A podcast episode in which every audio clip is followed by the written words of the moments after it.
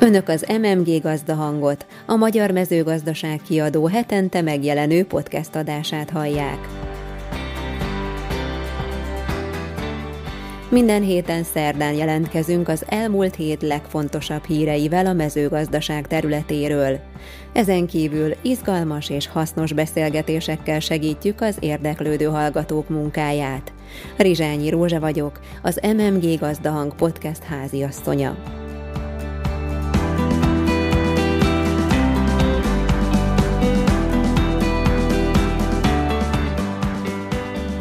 Mai adásunk tartalma.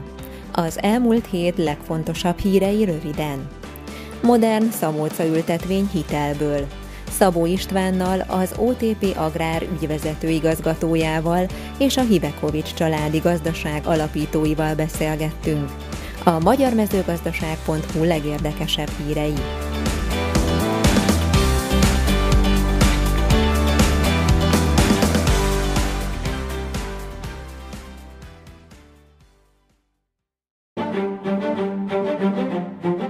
Az adás első részében tőlem hallhatják az elmúlt hét legfontosabb híreit.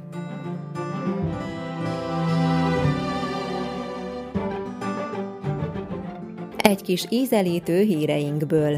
Stabil a kereslet a magyar csemege kukorica iránt. Hatályba léptek az új bortörvény és végrehajtási rendeletei. A Csaba gyöngyeszedésével kezdődött idén is a szüret.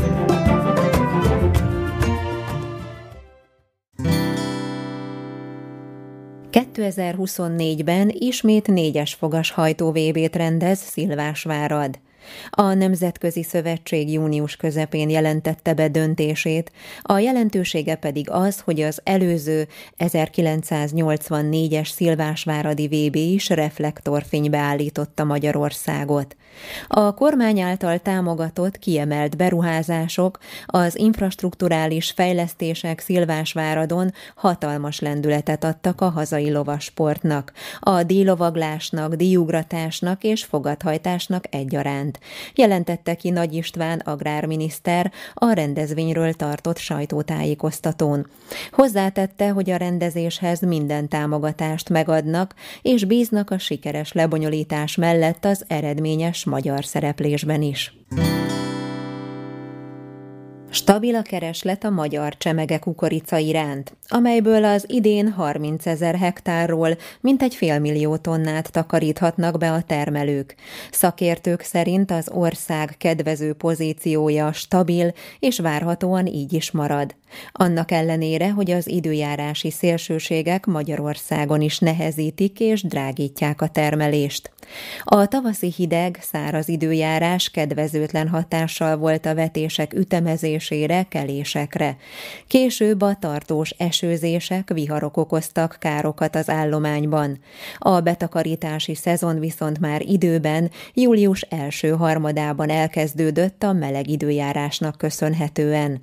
A csemege kukorica termelői kedv fenntartásához számottevő áremelésre volt szükség idén is. Fokozottan vizsgálják a pálinkákat. A Nemzeti Élelmiszerlánc Biztonsági Hivatal a következő hetekben kiemelten ellenőrzi a pálinka alapanyagként felhasznált barack és málna származását. Az akció célja, hogy a pálinka, mint az egyik leghíresebb hungarikum, az előírásoknak megfelelően kizárólag Magyarországon termett gyümölcsből készüljön. Az ellenőrzéseknél a pálinka előállítóknak igazolniuk kell a felhasznált gyümölcs magyarországi természetét, termőhelyét, faját, fajtáját. Az ellenőrzés kiegészül a pálinkák alkohol eredetének legkorszerűbb laboratóriumi vizsgálatával is, amelyel kiszűrhető a nem engedélyezett alkohol eredet és annak mértéke is. Az EU szigorúbb határértékekkel csökkenteni a táplálékok rákkeltő anyag tartalmát. A több éves tudományos kutatással alátámasztott bizottsági döntés értelmében a gyümölcsökben, zöldségekben, gabonafélékben és olajos magvakban esetlegesen előforduló rákkeltő kadmium maximális szintjét csökkenteniük kell az árutermelőknek. Továbbá csökkenteni kell az ólom szintjét a csecsemők és kisgyermekek számára készült tápokban is. Ezen kívül a bizottság új maximális ólomtartalom szintet állapított meg az erdei gombára, a fűszerekre és a sóra vonatkozóan. A szigorúbb határértékeket augusztus 31-től kell alkalmazni. Hatályba léptek az új bortörvény és végrehajtási rendeletei. A jelentős adminisztratív egyszerűsítéseket tartalmazó új borjogi szabályozás intézkedéseit csak 2022. augusztusától kell alkalmazni. Az egyik már most életbe lépő könnyítés jegyében a termelőknek analitikai és érzékszervi vizsgálat nélkül lehetőségük van a morci forgalomba hozatalára. Az új szabályokra való felkészülést egy éves átmeneti időszak segíti. A szüret és az új borok elkészülésének idején még a régi adminisztrációs ügymenetet kell alkalmazni. 2022. január végétől már az új adminisztrációs szabályok lépnek életbe, és ezzel együtt az ágazati adminisztráció, például a szőlőtelepítés, szüret, származási bizonyítványok, forgalomba hozatal informatikai hátterét szerepét is az e-pince könyvrendszer fogja biztosítani. A Csaba gyöngye szedésével kezdődött idén is a szület. A legkorábbi érésű szőlőfajta esetében a termés átlagos, a minőség kiemelkedő, mondta a Varga Pincészet Kft. társtulajdonosa a Somogy megyei Ordacsehiben. A Balatonboglári borvidékhez tartozó településen az elmúlt évekhez képest egy héttel később kezdődhetett meg a szüret. Az átvételi ára tavalyi 85-ről 100 forintra nőtt kilogrammonként, mert Csaba gyöngyéből nagyobb a kereslet, mint a kínálat. A hibrid szőlőfajtából reduktív eljárással érlelés nélkül készül Európa első újbora, amely várhatóan szeptember közepén kerül az üzletekbe. Megdőlhetett az európai melegrekord. A dél-szicíliai Szirakúza közelében 48,8 Celsius fokot mértek. Az olasz regionális hatóságok jelentését azonban a meteorológiai világszervezetnek is meg kell erősítenie. A jelenlegi európai melegrekord 48 fok, amelyet 1977-ben mértek Aténban. Az ENSZ kormányközi klímaváltozási bizottságának a minap kiadott, hét év óta első átfogó jelentése szerint az emberiség a tevékenységével minden korábbinál erőteljesebben idézi elő a klímaváltozást, amely már visszafordíthatatlanná vált. A globális felmelegedés már a Föld minden lakott részén szélsőséges időjárási körülményeket idéz elő.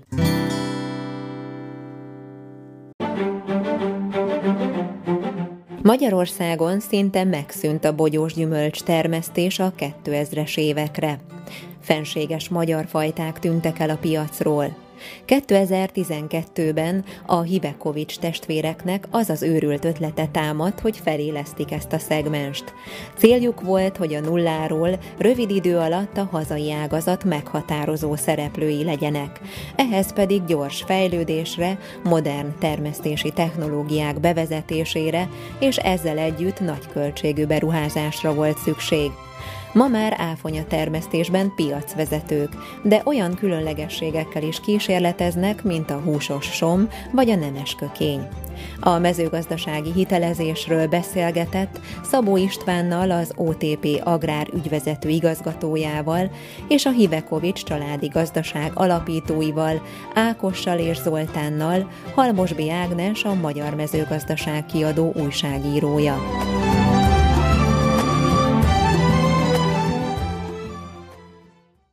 Magyar Mezőgazdaság kiadó nevében szeretettel köszöntöm Önöket. Mai témánk az agrárhitelezés. Köszöntöm stúdióban vendégeinket, Szabó Istvánt, az OTP agrárágazat ügyvezető igazgatóját. Jó napot kívánok! És a Hivekovics testvéreket, Ákost és Zoltánt, akik a akik a hitelezésről beszélnek, arról a kalandról, ahogyan végül is sikerült eljutniuk az OTP-hez, aki hitelt nyújtott a befektetéseikhez. Mi is volt ez a kaland?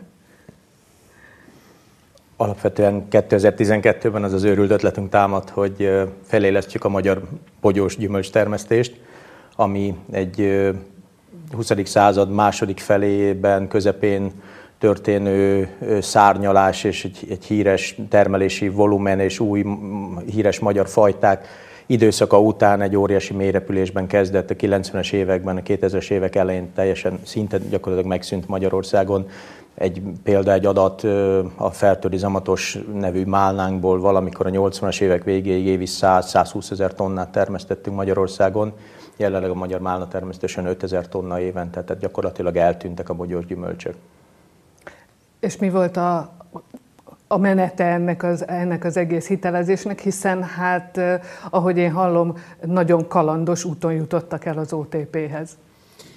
Először nem az OTP-hez mentünk, egy nagyon kicsi szövetkezetnél kötöttünk ki, és hát kalandos úton, mire megkaptuk az első hitelt, bezárták a, az intézményt, úgyhogy csak az egyharmada lett folyósítva, és onnantól kezdve kellett hirtelennyében a második kétharmad folyósítást is megoldani. Volt még egy lépcső, de aztán a végén sikerült eljutnunk az OTP-hez, aki a végleges megoldást tudta számunkra nyújtani. Mi mindenre kellett a hitel? Alapvetően tudni kell a bogyos gyümölcs termesztésről a, a két fő dolog miatt tűnt el szinte az országból a termesztés. Egyrészt az éghajlat eltolódásával komolyabb beruházások, eszközök, fagyvédelem, jégvédelem, esővédelem, minden védelem is nélkül nem lehet már hatékonyan termeszteni. Másodszorban pedig a fajta kísérletek, a fajta fejlesztések megszűnésével nagyon sok ország jobbról-balról beelőzött bennünket, és most már az igazán piacos, az igazán áruházi minőségű, még harmadrészben talán azt is említeni kell, hogy a piacok, a felvevő piacok is megváltoztak, ma már szinte a kiskereskedelemi láncok azok, ahol a gyümölcskereskedelem nagy része folyik, tehát olyan fajtákat kell tudni termeszteni, amik ott pulton tarthatók, finomak, de nem omlanak össze, mint mondjuk az említett fertőri zamatos, az 24 órán belül, ha nem volt fagyasztóban, az alapvetően fagyasztási célra lehetett jól felhasználni. Külföldi fajtákat kell behozni, azokra általában jogdíjat kell fizetni, tehát mindenféleképpen ez egy olyan szegmens volt, ahol komoly beruházási összeget kellett előteremteni, és ezért egy nagyon komoly partnere kellett ehhez találnunk. Tehát az ültetvénytelepítés. Az ültetvénytelepítés.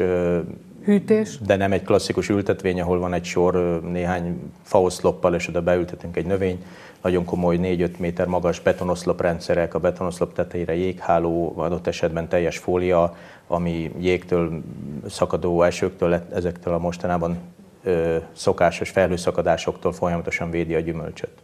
Természetesen szükségünk volt egy hűtő és logisztikai központra is, amire 2015-ben pályázat is, pályázatot adtunk be. Megnyertük a pályázatot, de hát nyilván a, az összeget ki kell egészíteni bankhitelből is, hogy a második 50%-ot is teljesíteni tudjuk, úgyhogy ebben már az OTP nagyon nagy segítségünkre volt. Hogyan zajlik egy ilyen hitelezési folyamat a, a mezőgazdasági hitelezésben, hiszen azt gondolom, hogy mondjuk a lakáshitelezéssel azzal szerintem majdnem minden magyar háztartás találkozott már, de az agrárhitelezés gondolom egy kicsit más. Én úgy fogalmaznék, hogy teljesen más az agrárfinanszírozás, mint egy, mint egy lakáshitel, sőt még azt mondom, hogy, hogy abban is különbözik egy normál vállalati finanszírozástól, hisz azért ennek az ágazatnak megvannak a magas specialitásai, és hogyha még visszatérhetnénk a, a legelső kérdéshez, van egy örök igazság, hogy minden út Rómába vezet, de akkor ez most megcáfolt, megcáfolták hívek Kovics testvérek, hisz minden út az OTP-hez vezetésének örülök, hogy, hogy sikerült 2015 körül leülnünk egy, egy délelőtti megbeszélésre. Akkor kaptunk egy 20 oldalas anyagot körülbelül, amit mind pénzügyi oldalról, mind pedig magának a piacnak és a beruházásnak a bemutatásával vagy bemutatását tartalmazta, és ebből kellett kihoznunk egy olyan finanszírozást, amely figyelembe veszi mindazon kritériumokat, amely az akkori pályázati rendszert magába foglalta. Hisz ebben az időszakban a The Small is Beautiful elv érvényesült, ami azt jelenti, hogy zömében a kisebb vállalkozások kaptak támogatási okiratot, és a kisebb vállalkozásoknak a finanszírozása azért az a hazai bankszektort 2014-15 magasságában azért kihívások elé állította, és az egyéni vállalkozásoknak a finanszírozása az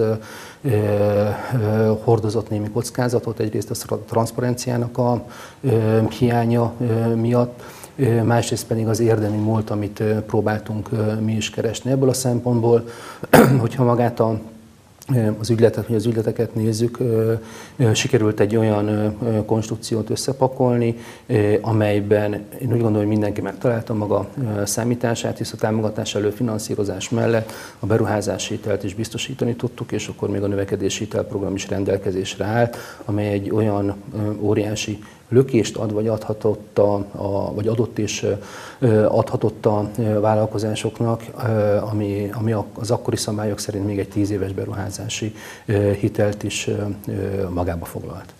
Akkor, hogyha a tíz éveknél tartunk, gondolom, hogy legalább tíz évre e, előre terveztek ha csak az OTP szerződéseket nézzük, és ott a visszafizetési határidőket, akkor, akkor ez igen. már adja a választ, igen, tíz évre el vagyunk adósodva.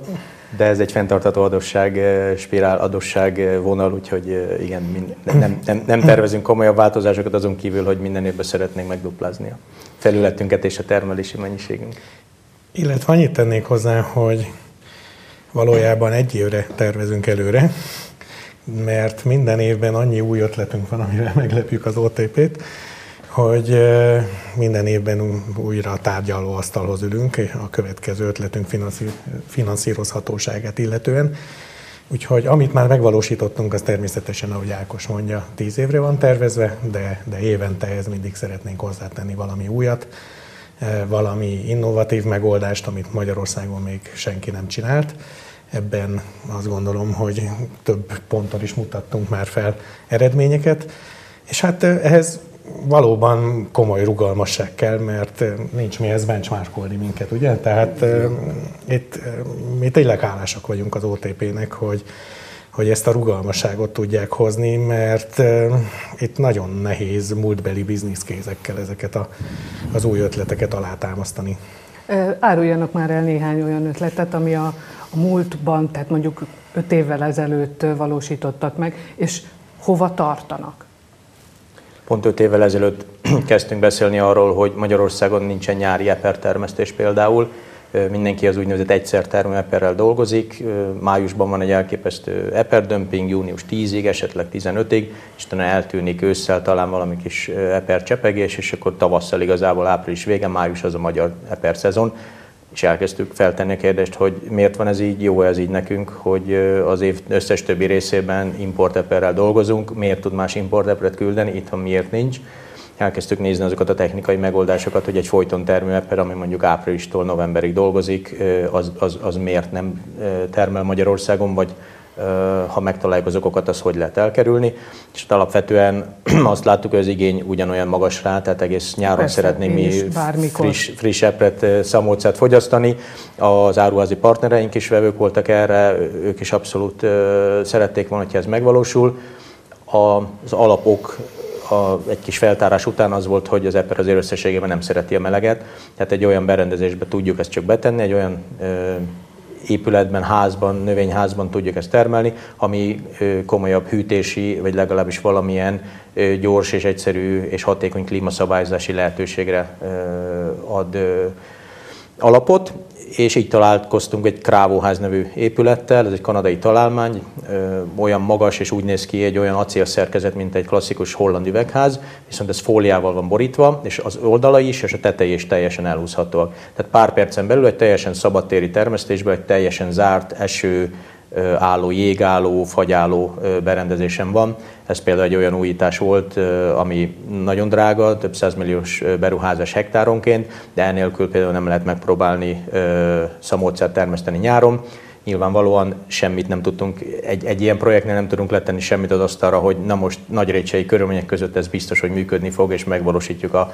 szamóca termesztést, tehát erre utalt a testvérem, hogy itt az OTP azért óriási rugalmasságot mutat és kockázatokat vállal, és így tudunk együtt előre Nyilván menni. a nemzetközi szaktanácsadókkal ezt egyeztetjük, tehát várhatóan működni fog, hiszen nem mi találjuk fel a spanyol viasz, de itt Magyarországon ez még nem volt bebizonyítva. Két éve meglétesült az első ilyen egy hektáros épület, és most már további 10 hektáros bővítésről beszélgetünk.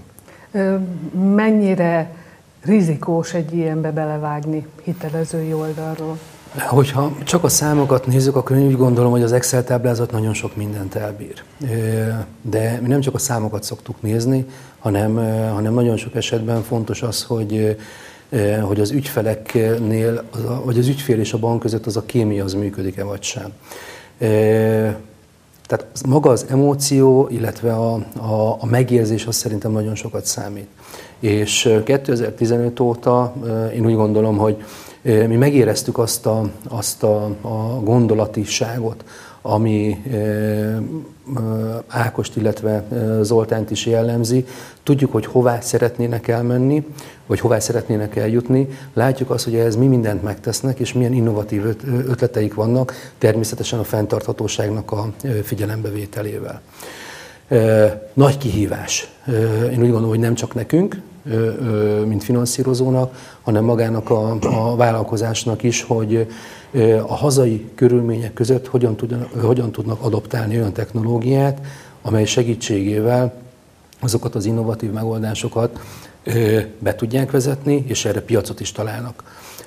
Volt egy nagyon jó ismerős, ami úgy fogalmazott, hogy egy normál vállalkozáshoz három dolog nagyon fontos. Az egyik az ész, én úgy gondolom, hogy ez abszolút adott. A másik a piac. Ha megnézzük a, a mostani bogyós ö, ö, gyümölcsöknek a, a felvevő piacát, szinte mindenhol ott van a ö, családi ö, vállalkozás, és a harmadik pedig a pénz.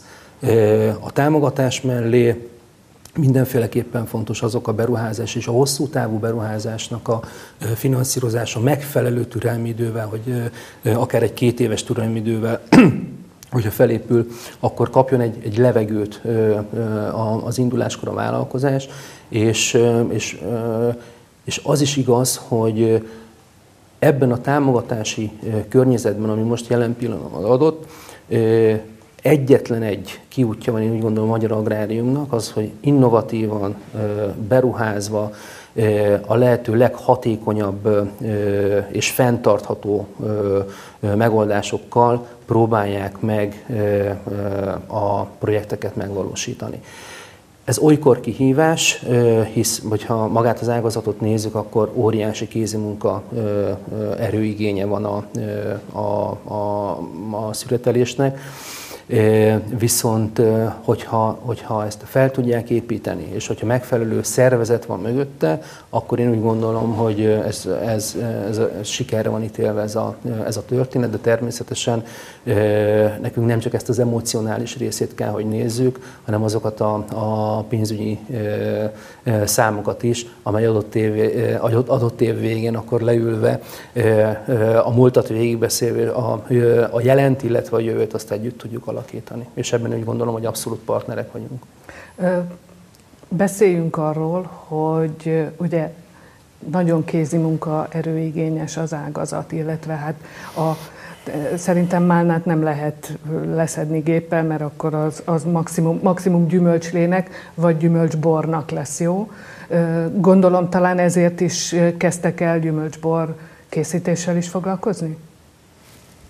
Egy, igen, egyértelműen. Tehát a bogyos gyümölcsök semmilyen körülmények között nem termelhetőek 100%-os áruházi vagy 100%-os minőségi kategóriában.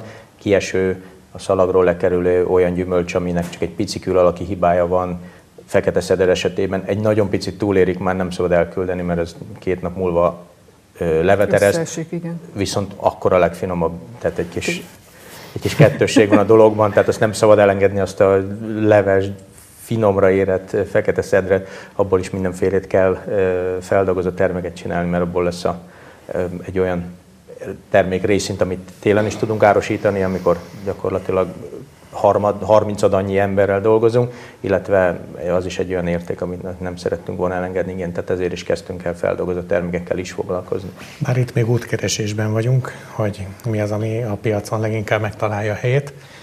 Vannak gyümölcsleveink is, a vegyes szőlő gyümölcsborokkal is kísérletezünk.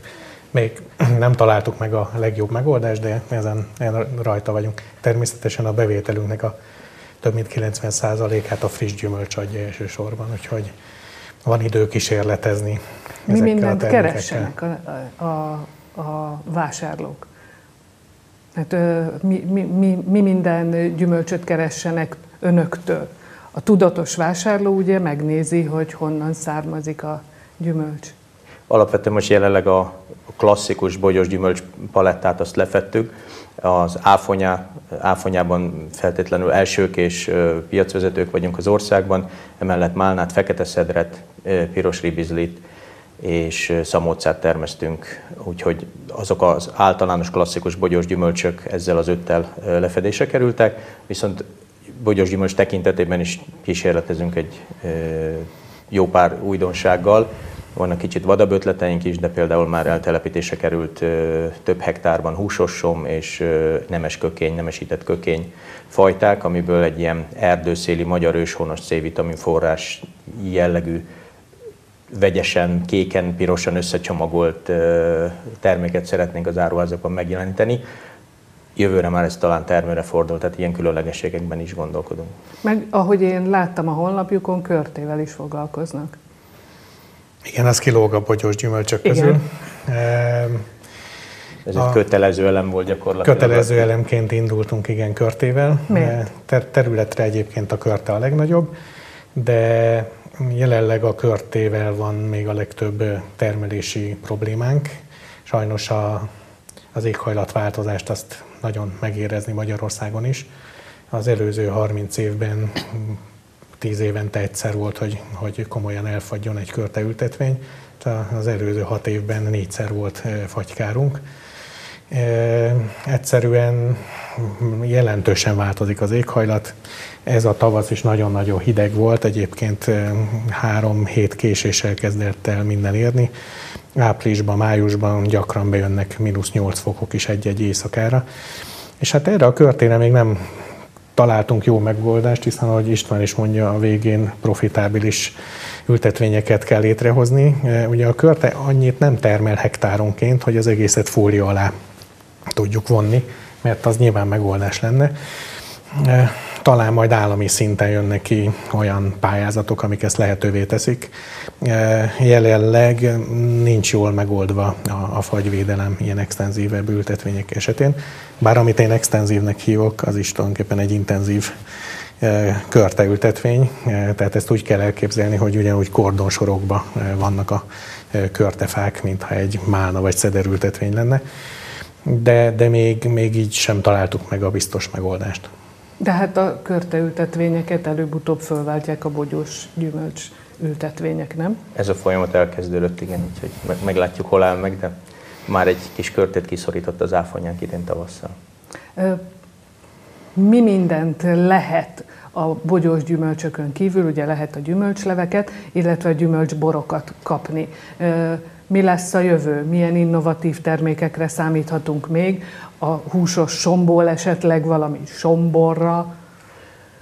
Alapvetően nem feldolgozás irányban gondolkozunk. Um, ahogy említettem, az, az elején is egy olyan kötelező elem, vagy kényszerpálya jelleggel érkezett, hogy ezeknek még a hullója a picit áruházban nem küldhető minősége is olyan fantasztikusan lédús, édes, tökéletes gyümölcs, nem szabad eldobni, de itt egy nagyon ö, nagy versenyel találkozunk, tehát igazából a magyar vásárlóknál a feldolgozott termékek esetében még jóval kevésbé érvényesül az a származási az, a, az az új modell, hogy az első, most már nem az ár az első, amire nagyon sokan rápillantanak, nyilván van, akinek még muszáj erre is, de van, most már nagyon sokan megtehetik azt, hogy a származást nézik először, és nem az árat.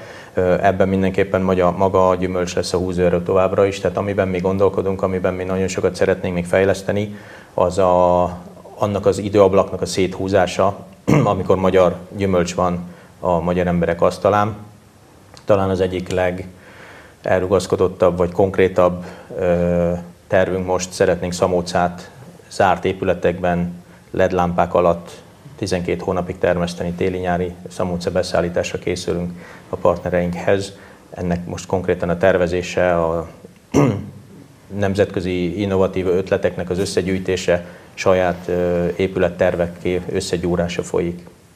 És ebben már, már megkeresték Önöket? Igen, és hogyha jól emlékszem, múlt héten már a hitelengedélyezési terület is nagy, ré, nagy rétsén. Többek között ők is megnézték már a, az ültetvényeket, illetve Ákossal és Zoltánnal találkoztak. Igen, érkezett már be hozzánk ehhez, vagy ezekhez kapcsolódóan nem csak ötlet, hanem hitelkérelem, és a hitelkérelemnek a, az első pozitív válasza az már megvan. Természetesen step by step fogunk tudni előre menni, hiszen úgy gondolom ez nem csak a banknak a kockázati érdeke, hanem magának a vállalkozásnak is a szem előtt kell tartani azt, hogy mekkorát és milyen gyorsan tud növekedni. Az igazság az, hogy Hogyha banki szemmel nézem, akkor a bankok, banki döntéseknek a 90%-a az az organikus növekedés mellett történő finanszírozásban látja a jövőt. Én úgy gondolom, hogy az elmúlt öt évben a Hivekovics családi gazdaságnak nem organikus volt a növekedés, hanem, hanem egy óriási növekedés volt, amit, amit produkáltak, és tényleg megvan hozzá az a piac, megvannak hozzá azok az innovatív ötletek, amelyek segítségével ezt meg tudták valósítani.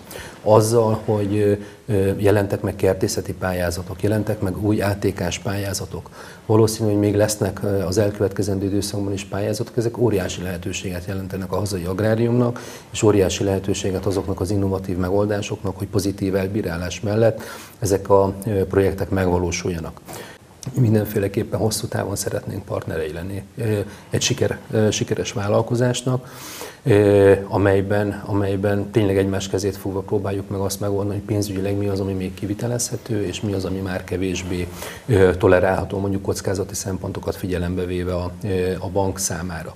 Viszont ez egy óriási lehetőség. Tehát, hogyha az elkövetkezendő időszakot nézzük, szerintem nem biztos, hogy lesz még egyszer egy olyan pályázati dömping, mint ami most volt, és ezt most kell, hogy megragadják. Viszont most nagyon ügyesen és nagyon okosan kell, hogy, hogy megragadjuk ezt a lehetőséget közösen. Sikerül ezt a, a lehetőséget ügyesen és okosan megragadni? Dolgozunk rajta nagy erőkkel. Egy picit fáj, hogy a pályázati dömping az egy nyári szezon szüreti betakarítási szezon kellős közepére jött ki, de, de majd alszunk télen. Köszönöm szépen. Köszönjük, Köszönjük szépen. Köszönjük szépen. Podcast adásunk harmadik részében a mezőgazdasági élet színes híreit foglaltuk össze.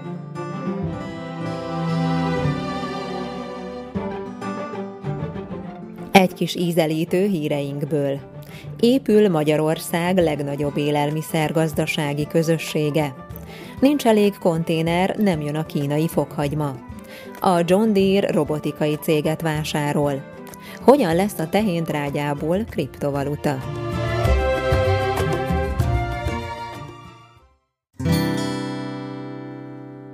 Épül Magyarország legnagyobb élelmiszergazdasági közössége. A Bábolnai Gazdanapok keretében rendezik meg a második élelmiszergazdasági fórumot. A szervezők szeptember 10-én szeretnék az élelmiszeripari kötődésű vállalatokat egy asztalhoz ültetni. Legyenek azok akár termelők, szolgáltatók vagy kereskedők. A cél elősegíteni, hogy a hazai élelmiszergazdaságban mindenki számára hasznos kapcsolati háló alakuljon ki. Ez a háló pedig segíti a tagokat az információ információ és tudás megosztáson, inspirációkon keresztül, hogy a lehető legnagyobbat profitálják az elkövetkezendő évek változásaiból. A rendezvényen dr. Feldman Zsolt, az Agrárminisztérium mezőgazdaságért és vidékfejlesztésért felelős államtitkára az élelmiszeripari és agrártámogatási lehetőségekről beszél majd. A fórum előadója lesz Éder Tamás is, a Nemzeti Agrárgazdasági Kamara élelmiszerért felelős országos alelnöke, a Bonafarm ZRT PR és vállalati kapcsolatok igazgatója. Előadásában a versenyképesség problémáira és lehetséges megoldásaira fókuszál. A kapcsolatépítésre is remek lehetőség nyílik. Elvégre a forgószínpadszerűen cserélődő csoportokban minden résztvevő találkozik egymással, és megismerheti a többiek tevékenységét. A fórumra elsősorban a minimum 100 millió forintos nettó éves árbevételű cégek vagy gazdaságok vezetőit, döntéshozóit várják. Nincs elég konténer, nem jön a kínai fokhagyma. Az idei év első öt hónapjában mintegy 20%-kal kevesebb kínai fokhagyma került a világpiacra, mint a tavalyi év ugyanezen időszakában. A jelentős változás oka az óriási hűtőkonténer hiány.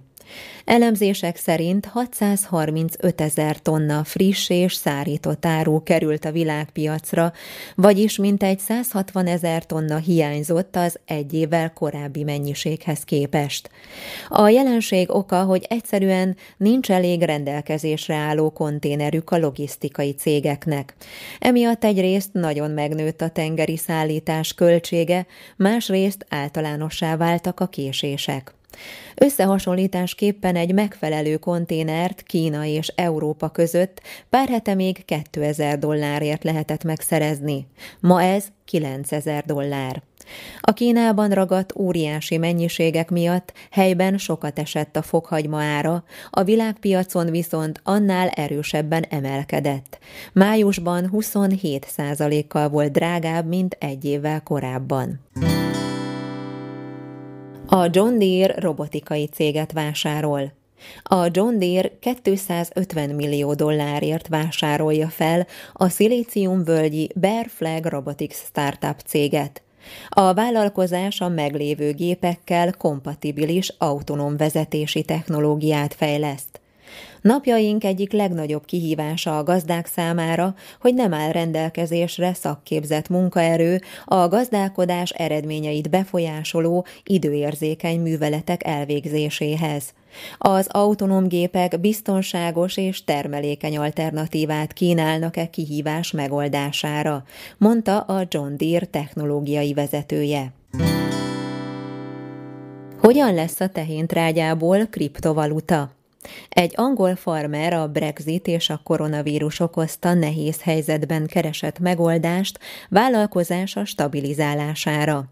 Így jutott el a kriptovaluta bányászathoz, aminek első állomása a farmon keletkezett tehéntrágya. Philip Hughes, Velszi farmer, egy hegyvidéki marha és jufarmot üzemeltet. Pár éve anaerob, azaz oxigénmentes, zárt rendszerű emésztőbe fektetett, amelyet a farm tehéntrágyájával táplálnak, majd a gázturbinák elektromos áramot termelnek belőle. Az emésztő által termelt energia kétharmadát egy hagyományos lakókocsi parkban használja fel. A maradék villamos energiát azonban kriptovaluták bányászatára szolgáló speciális számítógépek működtetésére fordítja. A gazda elmondta. Az emberek néha azt gondolják, hogy műszaki beállítottságúnak kell lenniük ahhoz, hogy részt vegyenek a kriptobányászatban. Ám ez nem igaz. Ha egy gazda képes a Ctrl-C, Ctrl-V feladatsor elvégzésére, akkor nem lesz gondja. Ahogy Josh Ridet, az Easy Crypto Hunter cég tulajdonosa fogalmazott egy konferencián, a mezőgazdasági vállalkozók rengeteget dolgoznak. A kriptobányászat azért lehet népszerű kiegészítő tevékenység számukra, mert a berendezések kezelése nagyon kevés munkával jár, és a farmokon könnyű elhelyezni őket. Borbé családi pincészet a mai adást Borbély Tamás, az év bortermelője támogatta. Az MMG Gazdahang és a Magyar Mezőgazdaság kiadó minden munkatársa nevében köszönöm, hogy velünk tartottak. Bízunk benne, hogy ma is sok új és érdekes információt hallottak tőlünk. Ha tetszett önöknek mai műsorunk, kérjük iratkozzanak fel podcast csatornánkra. Értékeljenek bennünket öt csillaggal, és adják tovább jó hírünket másoknak is. Hallgassanak bennünket jövő szerdán is. Két adás között pedig keressék fel a magyarmezőgazdaság.hu hírportált, hogy további híreinkről is értesülhessenek. Eredményes és szép napot kívánnak a podcast szerkesztői Halmos B. Ágnes és Mizsei Károly, a főszerkesztő Práger Ádám, és jó magam, a podcast háziasszonya Rizsányi Rózsa.